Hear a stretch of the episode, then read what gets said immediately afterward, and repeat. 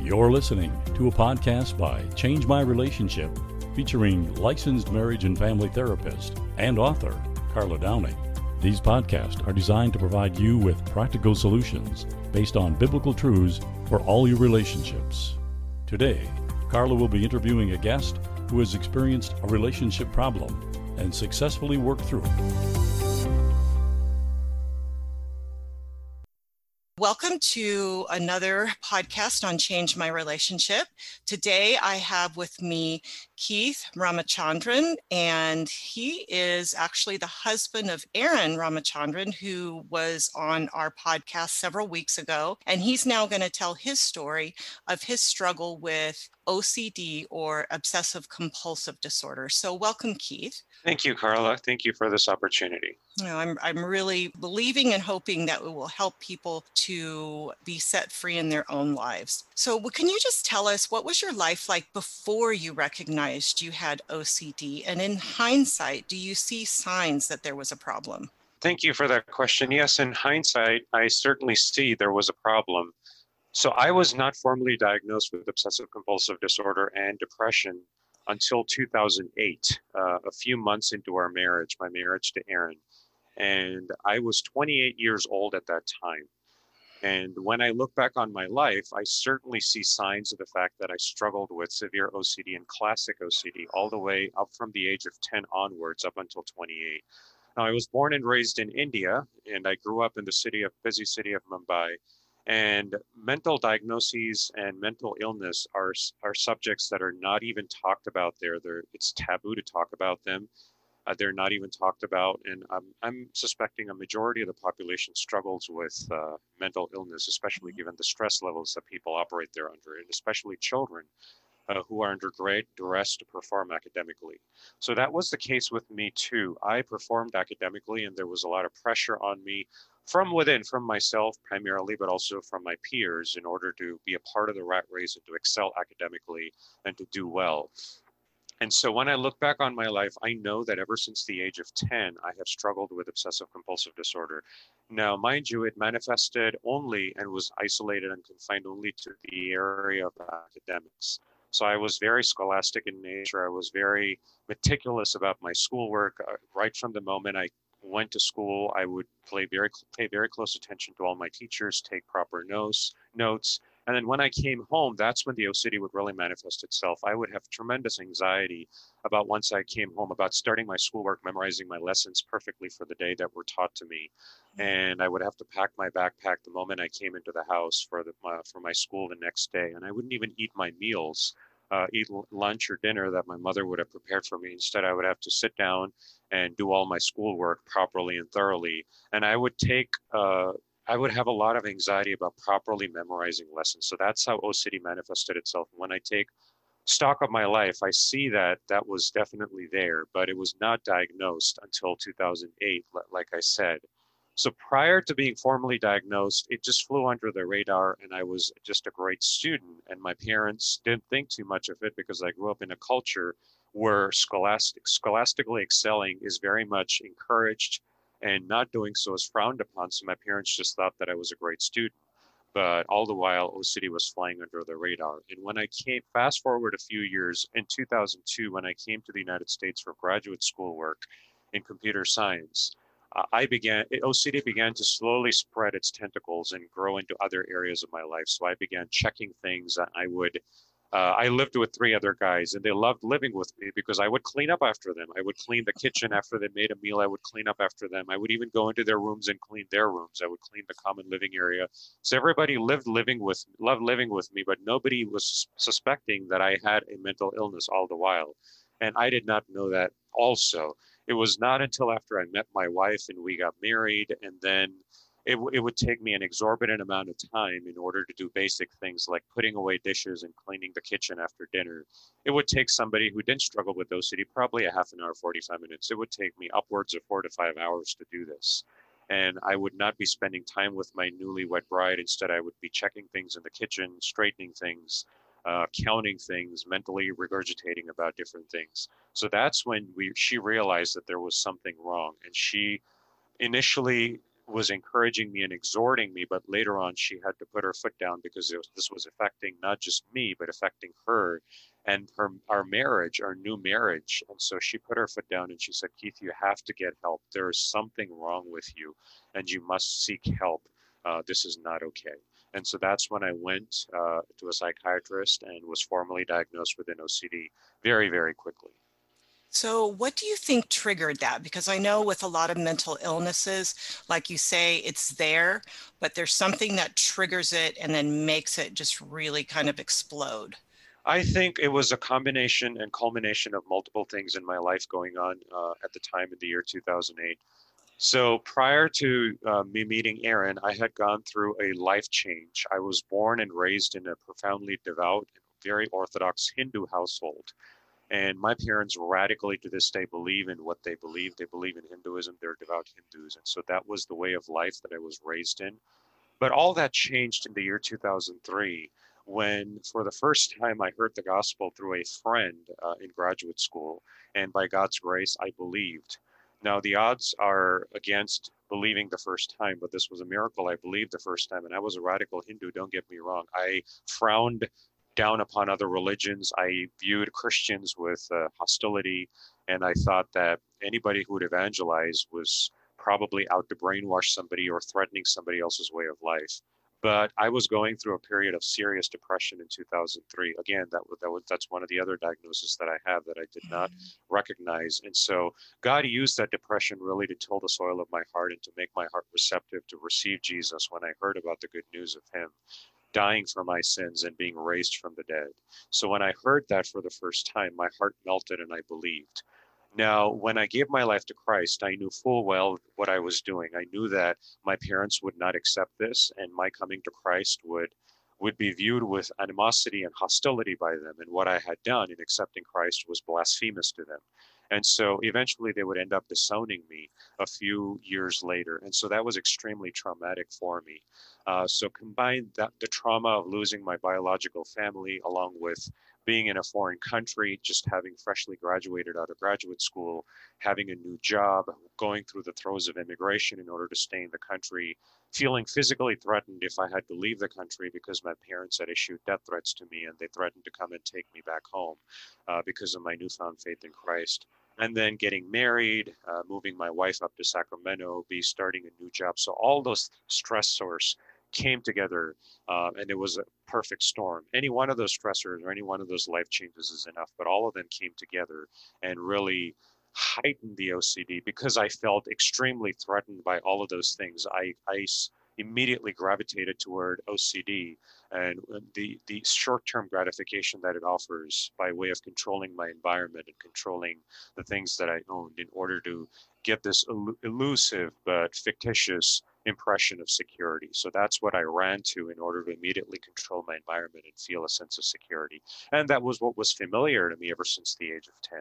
So it was a combination of these different life stressors that really triggered and heightened the OCD. So give our listeners a very clear understanding. What is it like to live with OCD just explain first of all what OCD is and how that works inside you. How does that work with your emotions and your thoughts? What is that struggle that you're feeling? Because it's easy for people who are living with someone with mental illness to be exhausted by it and to so desperately want to change. But with understanding the struggle that you actually go through helps to give compassion. So, obsessive compulsive disorder, according to the DSM, which is a manual that's well recognized in the mental wellness arena, is an anxiety disorder, but it is a heightened sense of anxiety. So, OCD can manifest itself in different ways and affect different individuals in different ways. For some, it might be hand washing. They may struggle with contamination issues and they may be extremely anxious about the fact that their hands are constantly not just dirty, but contaminated with germs life threatening germs. And so they have to wash their hands to the points where their hands are bleeding and raw. For somebody else, it might be the fear that they're a pedophile and that they may molest children if they're around children. And so they have to avoid children at all costs. For somebody else who struggles with what is called as religious scrupulosity, It might be the fact that they doubt their salvation or that God hates them and that they're an object of God's wrath. And so they have to constantly be doing things in order to appease God and avoiding things that bring him wrathing. For me in particular, how OCD affects me is that I gravitate toward keeping things in perfect order. So, extreme symmetry. Uh, if something is placed on a table, I need to make sure that it's at the center of the table or in a corner. And then when I put things away, I have to make sure, or I choose to make sure, that they're put away in a perfect way people who struggle with OCD will always describe that there is this sense of just feeling right. It has to feel right. And that feeling is very elusive and it is very short lived. And you have to repeat something a, number of times, maybe 50 times or 100 times, in order to get that feeling right. And until you do that, the anxiety is just going through the roof. It might, nobody's holding a gun to your head, but it certainly feels that way. Your heart is palpitating. Sometimes when I'm in the throes of doing compulsions, that are related to OCD, my, I'm sweating profusely. So OCD can be described as a cycle of giving into compulsions and anything that you have to do in the moment in order to appease the anxiety, in order to placate the anxiety. It is what is defined as a compulsion. The compulsion is there because of a disconnect in the brain. It is due to what uh, therapists and psychiatrists describe it as, as a serotonin deficiency in the brain. So, serotonin is responsible for completing the loop, so to speak, between neurons in the brain and giving you that sense of, okay, that task is done. You can move on. You feel good. But for people who struggle with OCD because of that serotonin deficiency, because of that neurotransmitter being deficient, you don't have that feeling of completeness. And it's almost as if your car is stuck in one gear and you cannot, it, it doesn't automatically switch gears. And so you have to manually shift the gear in order to complete the loop. And the way you do that is by repeating something compulsively multiple times therapists describe and psychiatrists describe that as giving into the compulsive behavior in order to placate the anxiety, in order to appease the anxiety. But it is a vicious cycle. You mm-hmm. get the obsession and you do the compulsive behavior in order to appease the anxiety but then the anxiety is appeased for for a while for extremely short period of time sometimes for a few minutes or sometimes for an hour. But then the anxiety comes back again and you have to give in to the, obs- the obsession again and do the compulsive behavior again. So it is a vicious cycle. To describe it in another analogous term it would be like a hamster caught in a wheel and the hamster has to constantly be churning the wheel in order to keep the wheel going it's almost as if for me how i feel is somebody screaming in my head all the while and telling me you have to do this you have to do this. Now my wife and others may tell me keith you there's nothing that you have to do. You have the ability to choose. Nobody's holding a gun to your head. But it certainly doesn't feel that way. From from my perspective it feels like i have to do this. Otherwise my life is on the line. So it's almost literally feels like i'm standing on the edge of a cliff and somebody's holding a gun to my head and I have to either jump or take the bullet to my head. I don't have any other option. And so it is extremely difficult. And needless to say, the anxiety is shooting through the roof. On a scale of one to 10 for extremely difficult compulsions and obsessions, the anxiety feels like 11. So, needless to say, it is extremely heightened. And I am sweating, my heart is racing. And unless I do the compulsive behavior, I cannot feel any sense of peace. As I'm listening to you, I have questions formulating does the obsession and compulsion exist independent of other stressors in your life, or do stressors in your life drive you to the obsessive compulsive thoughts and behavior in order to manage the stressors in your life? I think it's a both end. Stressors definitely drive and heighten the compulsions and the obsessions and the compulsions that I do in order to appease the obsessions, but they also exist independent of life stressors that is the problem really for people who struggle with OCD. I have to say that obsessive compulsive disorder is a multifaceted problem. It's not just a neurological problem, it's uh, an emotional problem. I would say it is also a spiritual problem. Um, and so it is a combination of multiple things that cause these the obsessions and the compulsions to exist independently of life stressors.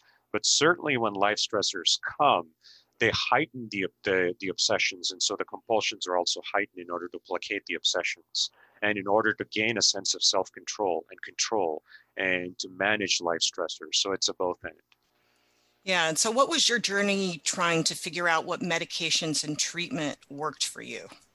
So it has been a long and arduous journey and it is still ongoing. So i was first put on like i mentioned previously i was diagnosed in 2008 And it wasn't until 2010 that I was put on medication. The therapist who diagnosed me initially recommended and strongly exhorted me to, to do the classic treatment for OCD, which is expo- exposure and response prevention or ERP. Now, what ERP entails is deliberately and willfully exposing yourself to stressors and situations that trigger the anxiety and then not doing the compulsive behavior in order to appease the anxiety which is extremely hard to do so mm-hmm. it is mm-hmm. like for somebody who struggles with uh, I don't know, fear of contamination. It is deliberately going and touching a public dumpster, even maybe diving into the dumpster and then getting out of the dumpster and then not going and taking a shower and sitting with that anxiety and embracing the fact that you are dirty, you are filthy. So it is extremely hard to do. While the solution is easy, it is extremely hard to do. So what my therapist recommended I do was was do ERP.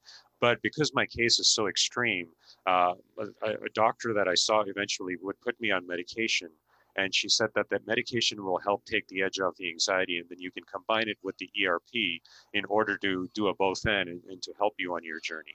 So since then i've been put on so many different drugs. I can name them prozac uh, celexa zoloft uh, paxil. Right now i'm taking paxil but it's still a, a tough journey to try to figure out what what combination of dosage and the right medication works for people who struggle with uh, any form of mental illness. It's not a uh, one stop and go, and that you you go and somebody prescribes a medication for you and that will work for you. You have to find the right combination, and so that's been the case for me.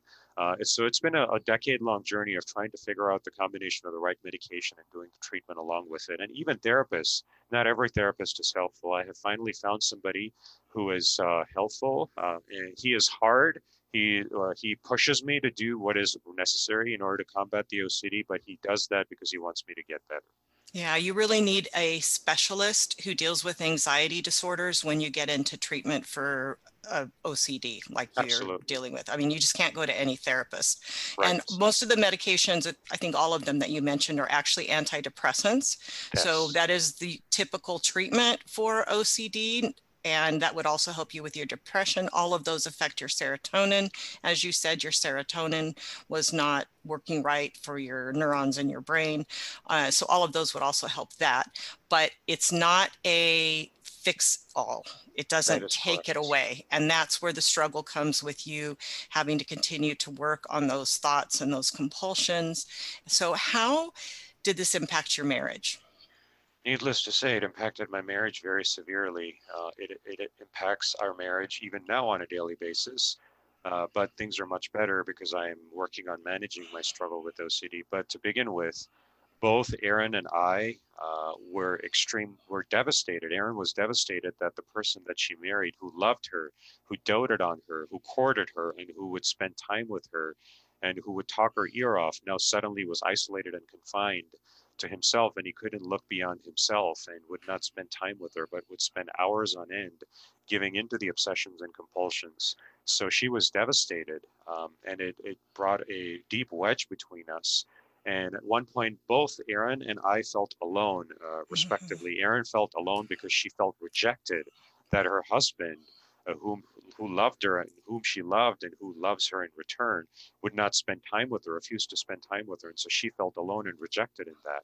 And I felt alone battling OCD because this is an extreme case. And I felt alone battling it. And I thought that my wife is just feeling rejected and she feels sad and she is un, not unwilling, but just unable because of her own grief to deal with me and help me. And so we both felt alone and isolated, and it was devastating. And the only reason we are together after almost 13 years of being married and 15 years of knowing each other is because we both independently sought help. Erin encouraged me and exhorted me to seek help for my own sake, but also for the sake of the marriage and I sought help because I knew this was this was it was not okay to be like this, and I was struggling to function, struggling to hold down a job, struggling to eat, uh, struggling to sleep. At the worst uh, case scenario, uh, uh when it was at my lowest, I spent about 15 to 17 hours a day giving into the obsessions and compulsions. So, needless to say, I was barely existing, and I was not even being a husband to my wife, and so it affected our marriage severely.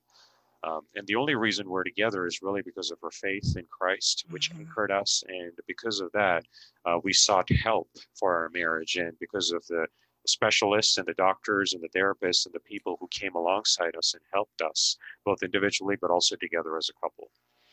So, how did it feel to know that your wife was impacted that severely? I mean, was that just devastating to you also? It was. It, it tore my heart. I felt devastated that the person that I loved and whom I cherished so much, and in all manner of speaking, she is my family. Like I mentioned previously, I've lost ties with my biological family, so she is my only family.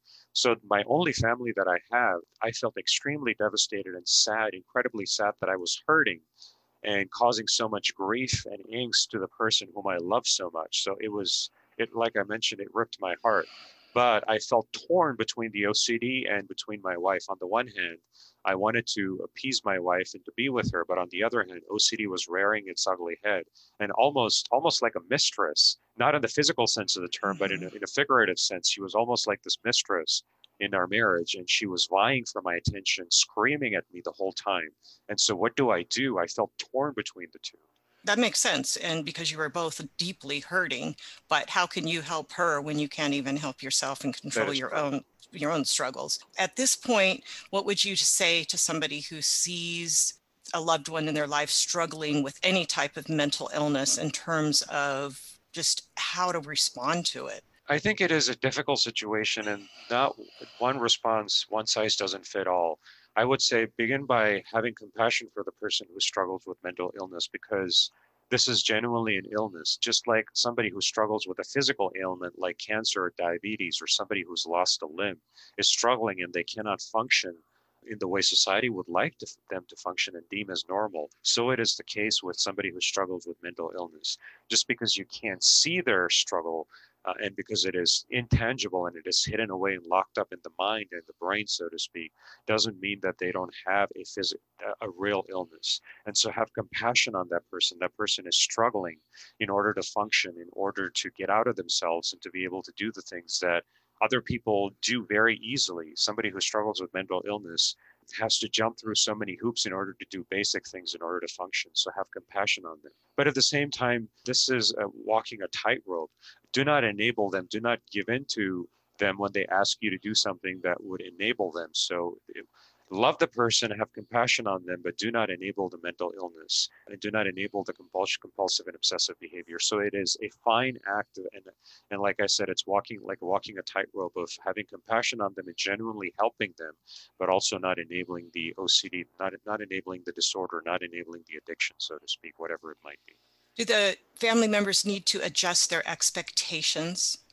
Yes, absolutely. Just like you wouldn't expect somebody who has a physical illness to function and perform normally. So it is with mental illness. So uh, a realigning of expectations is necessary because mental illness does definitely affect the person's ability to to function normally in society, to hold down a job, to be able to relate and emote and have relations with other people. So expectations need to be discussed and readjusted and aligned again. So and again, this might call for grieving the loss there's always a loss when it comes to mental illness just like somebody who has lost a limb in a war has to grieve the loss of the limb because he or she is not able to walk or do something properly. So is it, it is with mental illness uh, there is a loss both for the person struggling with the mental illness and also for family members because the person cannot function properly and as they would as others would like them to function so there is a loss along with the loss of expectation so that needs to be addressed and grieved and this whole thing is a process. It cannot be fixed overnight. Mm-hmm. It is a journey and it is extremely hard. I have a family member, a daughter, who struggles with severe anxiety, some OCD, but very severe agoraphobia, PTSD, some paranoia at times. And I can tell you just from my own journey that what you said is true. You have to first go through all of the normal grief of the denial, the shock. Maybe we can fix it. Maybe it'll go away. Maybe she'll grow out of it. Maybe she'll just get, you know, stronger and learn some coping skills. And then there's that time where you look at it and you say, oh no, this is a mental illness this is not just going to go away. This is something that we are going to continue to deal with. She is and I am as her mother. And then that's when the grief and the loss starts coming in. And part of the grief cycle is like coming to terms with the anger and the questions with God, like why? Like, why are right. you allowing this? And some Christians sometimes feel that it is a spiritual influence or a demonic kind of influence and they'll just say well we're going to pray away the anxiety pray away the obsessions and the compulsions. What would you say to somebody about that? I think, again, this subject needs to be approached very sensitively and delicately. I personally believe there is certainly a spiritual component to uh, people who struggle with mental illness and disorders, but it is not all spiritual like I mentioned earlier, it is a multifaceted problem. It is psychological, it is physical, emotional, relational, brought on by life stressors and life situations, and also a spiritual thing. So, yes, we live and breathe in a world, in a universe where spiritual entities and forces of darkness are real. The Bible very categorically describes them to be real. And we wrestle not against flesh and blood, as the Apostle Paul says, but against powers and principalities of darkness and spiritual forces of darkness that are out to get uh, especially believers who are uh, living um, for Christ, who are out on the front line, so to speak, spiritually. And so there may be a demonic component, a spiritual component to people struggling with mental illness, but it is not all uh, spiritual. And some things may not be, cannot be spiritually just prayed away. God allows for certain things to remain. The Apostle Paul himself, who was was a spiritual giant, struggled with a thorn in his flesh. Now, we don't know what kind of thorn it was. There might be some allusion to the fact that it might be poor eyesight or something else like that, but we cannot conclusively arrive at the fact that it was something. But again, if somebody who was as spiritual and strong as the Apostle Paul was allowed to have a thorn in the flesh, how much more ought we as believers ought to embrace trials and sufferings and, and and really accept them as blessings because they draw us closer to God. Now, I will speak for myself and say that I am certainly open to healing, and I pray certainly for healing and for this for me to be healed and delivered of OCD. But I have come to terms with the fact that this is probably not going to go away, and it is my cross to bear. Now, I can do things tangibly in the material realm, in the, in the physical realm, in order to combat that, in order to combat the OCD and to keep it at bay so that it doesn't consume me. It doesn't consume my marriage. It doesn't completely suck me in and leave me incapacitated. But I have to also come to terms with the fact that God might choose to not heal me. He might allow this to be the case and allow me to struggle with this uh, within reason. But I will say this because of my struggle with OCD, I have come to depend on the Lord Jesus so intimately, like a child depends on his father for sustenance. I look to him for grace and mercy every day because I hmm. need it in order to perform, in order to do basic things, in order to just get through the day. There will be some days when I'm struggling to just get out of bed, struggling to take a shower, struggling to get dressed, struggling to get things out of the closet. Uh, because I have to do, I, or I'm choosing to do things so perfectly. And so I have to throw myself at God's grace and mercy and ask for the Holy Spirit to enable me to do these basic things. So I will say that even though this is OCD has wreaked havoc in my life, there have been spiritual blessings that have come as a result of it. It has taught me to depend on my Heavenly Father like a child, and it has drawn me closer to Him. So, in my case, it has been, while it has not been easy to live with OCD, there have been spiritual blessings that have come out of this this darkness. So, are you? I know you're still seeing a therapist. I know you're still on medication. Describe to me from, like, say, a typical day when you get up how are you managing it in terms of your thoughts and the way that you're viewing it? Like, what do you do? So I have to put a lot of uh, checks and balances in place, in some cases really extreme, and be militant in order to manage the OCD. Uh, and it starts right from the get-go because not, I struggle not just with OCD but with depression. So right in the morning, when I get up, there are some days when I just feel very depressed, and I'm not just talking about feeling blue. Uh, depression weighs me down like uh, a ton of bricks and I may not want to get out of bed. I don't feel like getting out of bed, but I have to force myself to get out of bed um, and start the day. And sometimes that might just involve getting dressed and going out of the house immediately. Because going out and getting sunshine and getting fresh air it helps combat the depression. I take medication sometimes uh, my therapist would say you take you know decide when you want to take it. So sometimes i'll take it at night sometimes i take it in the morning. But again i would encourage the listeners to be consistent. Find a time that help helps you in order to take the medication and stick with that time. And then sometimes uh, eating something that i enjoy helps in the morning. I am a coffee drinker so making myself a cup of coffee or going to just get a cup of coffee with oat milk and uh, or a chai latte helps me helps lighten my mood helps me uh, helps put a smile on my face. I just love getting my cup of coffee. Um, and then doing other things that encourage me and energize me like reading the word or calling a friend or getting out of the house like i mentioned uh, and then with regard to other normal things like taking a shower, this might not affect normal people and might not be applicable to normal people, but I tend to take a long shower, sometimes upwards of 45 or 50 minutes or an hour, uh, because again, everything has to just feel right. So my therapist worked with me and said, Keith, no, you have to set a timer and the, you have to set a timer for 14 minutes. And in the 14 minutes, you have to brush your teeth, shave, and shower, do all those things. And once the timer goes off, you have to get out. And I tell you, to this day, even to this morning, it was a struggle to get out of the shower, the bathtub when the timer goes off, so that I, I'm not stuck in the shower and I can do other things and I'm not taking a shower that's an hour long and wasting water. So again, I have to be militant and do things and put checks and balances in place in order to combat the OCD in order to make sure that I'm not giving into the compulsions just because the obsessive thoughts are there.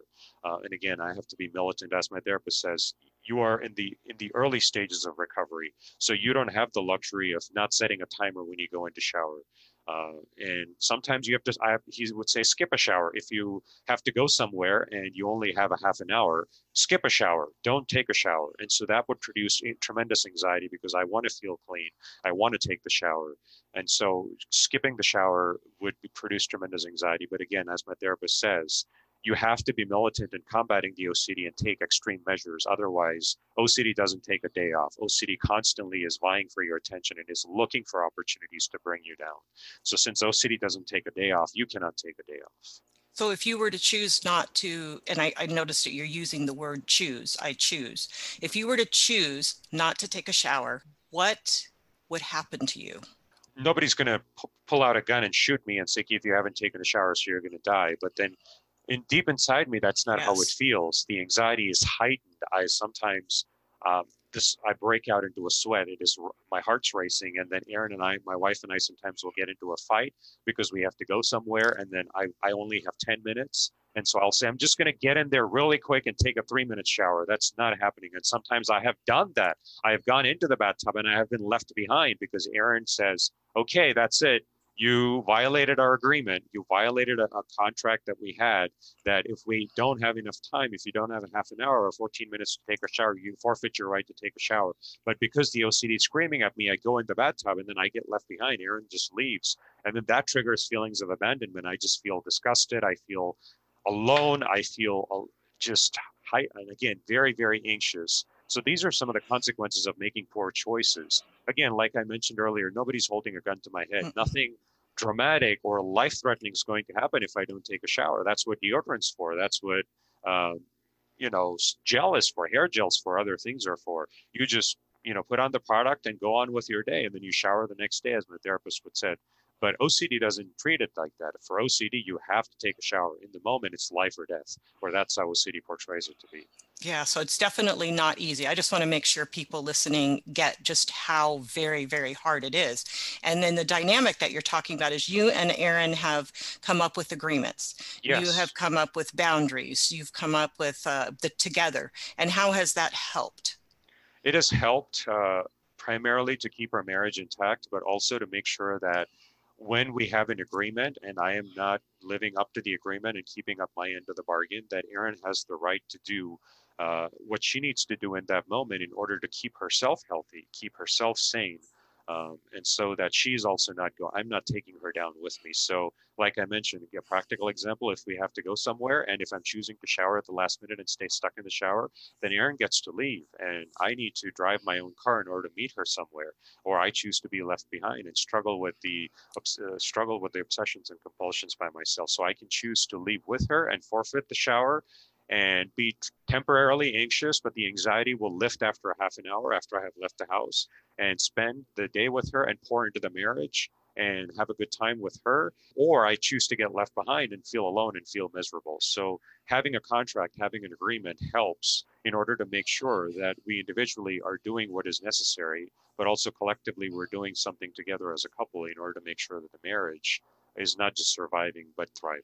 Yeah, and that takes work before in terms of working that out. And that often needs the help of a therapist. So Absolutely. I would definitely encourage people that are listening to go to a therapist with their loved one that is suffering with a mental illness. And if you get that help to come up with those plans, that boundary that you need to set. Otherwise, it's fighting, it's arguing, it's yelling, it's nagging you. Come on, come on, come on, let's go, let's go, let's go. Like, no, you don't have to take that shower. And then just saying, well, just don't take it and not understanding the struggle that you're going through. Uh, it seems easy. I know one time I went to a outpatient treatment program with my daughter and I was sitting around the table with all different ages of people who were struggling with bipolar disorder and anxiety. And all all of them, from the men to the women, all talked about how difficult it was to do self care like showering. Right. And it was just uh, just sitting there and just recognizing, wow, that basic thing is a really big deal. And it, like you said, describe how the depression plays into this and how that works with the anxiety. So, the depression and the OCD go hand in hand. People who struggle with anxiety based disorders more often than not are likely to struggle with depression because serotonin also affects your mood, um, along with dopamine and other neurotransmitters. So, from a behavioral perspective, somebody who struggles with an anxiety based disorder like OCD does the compulsive, compulsive behaviors in order to appease the anxiety, and then that placates the anxiety short term, or it might even not. And then uh, because they have given into the compulsions, they get depressed. And uh, depression might exist independently too, like I mentioned. Sometimes you get up in the morning and you just feel dep- depressed, and the depression weighs you down. Or sometimes because you're depressed and you feel out of control, you engage in the obsessive behavior in order to feel in control. So they both go hand in hand. The OCD fuels and feeds the depression, and the depression feeds the OCD. And it's it's really a vicious cycle, and that's why medication is so necessary. Uh, specialists uh, in, in this area will often say if uh, and often treat people who struggle with OCD with the medication first, so that at least the weight of the depression is lifted, and they can then do the hard work of mm-hmm. doing the exposure and response prevention or cognitive behavioral therapy or some other uh, therapy in order to make sure that the depression is not weighing them down like like a ton of bricks, and they can actually benefit from doing the ERP or doing the other behavioral therapy. Right now, you're managing your OCD successfully. How are you doing with work? What's a reasonable expectation with that? So somebody who struggles with mental illness like OCD will be in and out of jobs, and that's been the case with me. Because of my struggle, and in that moment, like I mentioned previously, choosing to shower over not showering and embracing the anxiety has cost me multiple jobs because I have not been able to show up to work on time. So the most recently uh, time when I had a job was about over a year ago, and unfortunately, I lost that job after four months because again they liked me but i was struggling to get there at 7.30 in the morning which was which is early even by normal people standards and so for somebody who struggles with ocd that is extremely heightened and it was a herculean challenge to me to get out of the house and be there at 7.30 and i wasn't there i was showing up to work late 8, 8 39. And so because of that, they fired me after four months. And I have lost previous jobs like that again because of my struggle with OCD. Now, it was just this past week that I got a part time job. Uh, and so I will be working again, but the burden falls on me again in order to manage my struggle with OCD to make sure I don't lose this job again. Again, as my wife mentioned to me, Keith, you will, your struggle is not getting a job and, and working through an interview, it is really keeping the job. So she has made it abundantly clear you will keep this job if you shower at night, if you manage your struggle with OCD and if you show up to work on time. If you don't do those things, you will lose this job again. So again, it is a challenge and uh, it is really hard in order to manage and maintain and keep those checks and balances in place. Otherwise, OCD will just consume and suck everything out of you. Do you tell your employer that you have OCD? Yes, I do. In the past, I have discussed this with actually three or four of my employers, and they were aware of it, but then eventually they decided to let me go because I became a liability. So what do, the, the employer has to make a choice at, at some point. Uh, and again, the American Disability Act, uh, ADA, uh, you can apply for ADA and claim disability. But then again, the burden really falls on the employer and it is up to the employer's discretion because we live and work in a culture in corporate America where it is hire and fire at will. It is really up to the employer to make that decision. And they but aren't they not allowed to fire you for a disability? Don't they have to make Yes, there are accommodations? They are, they, again, my employer made accommodations. So my most recent employer made accommodations and said, okay, others have to be here by seven or seven thirty. You can be here by eight. Uh, and again, my therapist did not want to give me very, you know, leniency and, uh, and multiple accommodations because then he he said that okay, if they allow you to come in whenever you want, then the OCD will just drag you down, and you will just show up to work at noon or not show up at all. So they worked with my therapist and said, okay, we will make accommodations within reason. And so the reason was I could show up to work a half an hour late, but I was exceeding the that accommodation that was set, and that's why I was fired and let go. Mhm. Okay, so that makes sense. Would you advise people to tell their employers coming in that they have that struggle or wait until that becomes an issue at work and then disclose it?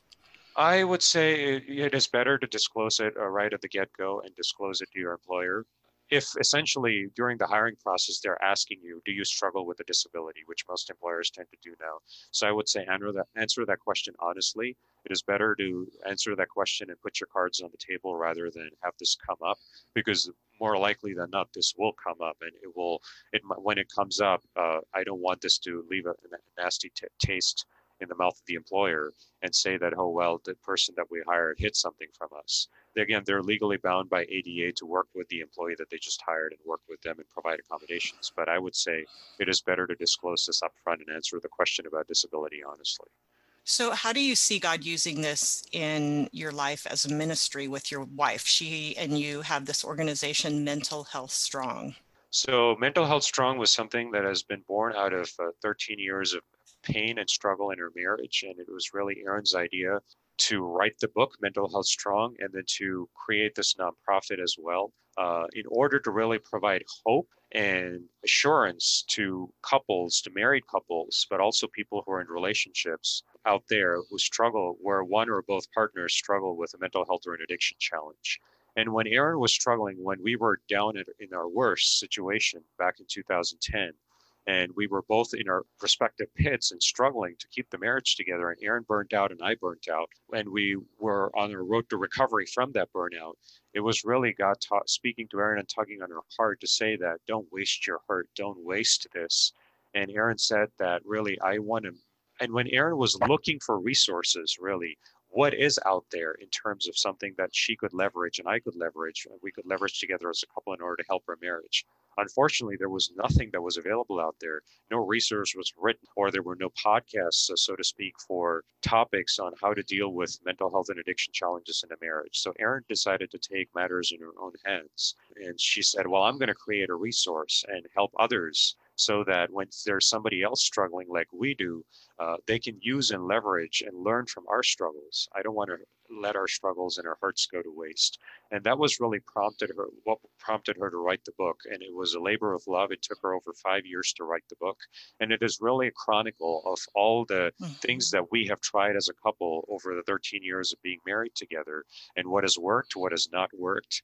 Um, the names of different resources the help that we sought from therapists from friends uh, the spiritual resources that we leveraged and it really takes a village to come alongside somebody like Erin and I, who has, who has struggled so much and help us and help keep our marriage intact. So it's a combination of physical resources, spiritual resources, psychological resources, medication, and other things that have been chronicled and put together in this book, Mental Health Strong, and that has been published now. And it's available for download on Amazon or for purchase from Amazon. And it's really uh, a combination of all these things that have worked for us. And Erin has published this book really as an effort to say marriage, especially marriages like ours, don't have to end in divorce. There is hope and Mhm. there's help, and you can get help, and there's recovery is possible if you're willing to make yourself vulnerable and seek the help that you need. Yeah, you have a group. I think it's on the, is it Tuesday night? Is it the first Tuesday? It is the first? Tuesday night of every month that Erin hosts, and it is a support group for spouses of people who struggle with a mental health or an addiction challenge. So anybody's any spouse of a person who struggles with a challenge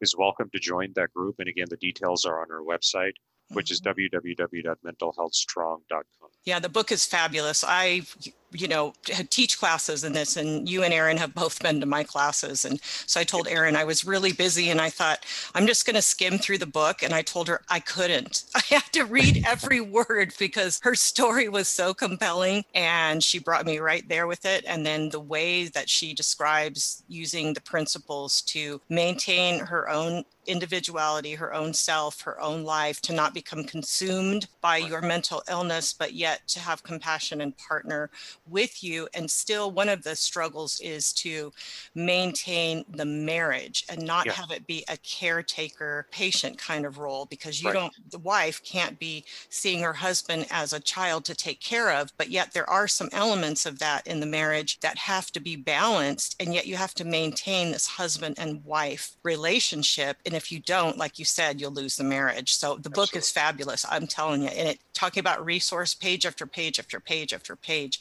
of resources that are available for people who are struggling with this. So what would you say now to listeners who have a family member with OCD or another serious mental illness? just to give them hope? I would say that there is a loss associated with discovering that somebody in your family struggles with a mental illness, just like somebody struggles with a physical illness or has lost a limb, again, somebody who struggles with mental illness is not going to be able to function the way other people who don't struggle with mental illness do. Doing basic tasks will be a challenge for them. So there is a loss. So I would say come to terms with that loss. Don't be in denial.